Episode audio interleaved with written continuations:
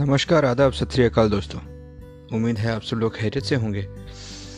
अल्लाह के फजल करम से मैं भी खैरियत से हूँ। मेरा नाम अनूप शाह है और ये मेरा पहला पॉडकास्ट है। पेशे से ग्राफिक डिज़ाइनर हूँ।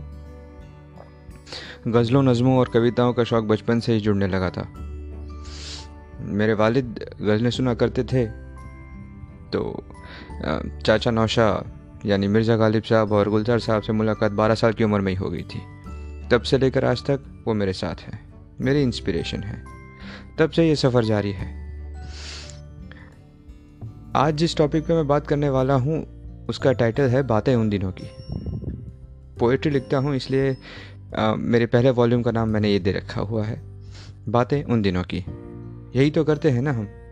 हर जगह हर वक्त किसी न किसी के साथ। अरे जब मैं छोटा था हम ऐसे खेला करते थे। ऐसे हुआ करता था मोहल्ला हमारा। वो पपी अंकल थे ना? हाँ पपी अंकल, उनको इसी नाम से बुलाते थे। जब भी खेलने निकलते थे हम शाम को, हमें अपने घर बुला के टॉफ़ियाँ खिलाते थे। इतनी शरारतें, इतना इतना उधम मचाते थे कि पूरा मोहल्ला शिकायतों से गूंजता रहता। घर गए नहीं, कि अम्मा ने पिटाई शुरू कर दी। ऐसे अनगिनत किस्से स्कूल और कॉलेज में भी होते होंगे। जो हम अपने परिवार, यार, दोस्तों के बीच न जाने कितनी ही बार दोहराते हैं, पर ज़ुबान थकती नहीं सुनाते सुनाते।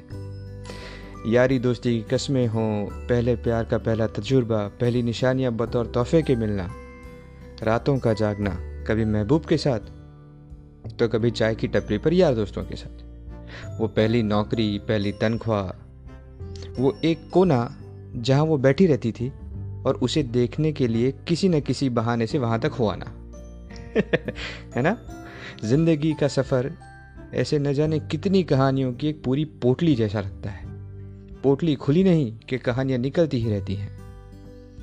और हमारा मन भी नहीं करता कि उस पोटली को हम बंद करें। लोग मिलते रहते हैं, सफ़े खुलते रहते हैं, लफ्ज़ तराशे जाते हैं। वक्त गुजरता रहता है। तजुर्बे हमरा लिए हम जीना सीख ही लेते हैं। और एक एक करके बुन लेते हैं हम बड़ी चादर यादों की। है ना?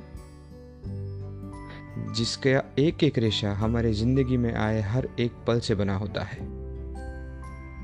ऐसा ही एक सफ़र और ऐसी ही एक पोटली लेकर आया हूँ आपके पास।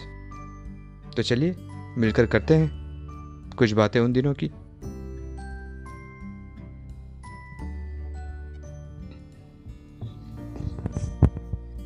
मेरी ये पहली जो नज्म है, ये पहली जो कविता है वो ज़िंदगी के नाम है। मेरी ये सीरीज़ दो हिस्सों में बटी हुई है। पहला हिस्सा बचपन है और दूसरा हिस्सा सफ़र की शुरुआत है। बचपन पर पहुँचने से पहले ज़िंदगी के नाम ये एक छोटी सी कविता पेश करूँगा और फिर आगे बढ़ूँगा। टाइटल है ए ज़िंदगी। न जाने क्यों यकीन है, ये ख्वाहिश पूरी होगी। तेरे साथ बिताए पलों की एक दिन किताब होगी। लफ्ज़ जो बिखरे थे कागज़ों पर, रंगों में डूबकर आसमान नया बनाएँगे। ख्याल सारे बुनकर एक गज़ल नई बनाएँगे। साँसें पिरोई होंगी हर सफ़े पर मैंने, तेरी आहटें होंगी लफ्ज़ों की खनक पर।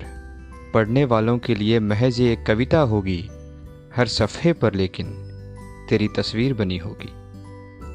आखिरी पन्ना आते आते तुरबत मेरी बनने लगेगी कहानी का आखिर होगा, साँसें चंद बची होंगी।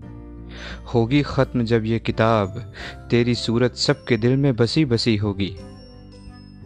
यकीन है मुझको, ये ख्वाहिश पूरी होगी। तेरे साथ बिताए पलों की एक दिन किताब होगी। यकीन है मुझको, ये ख्वाहिश पूरी होगी।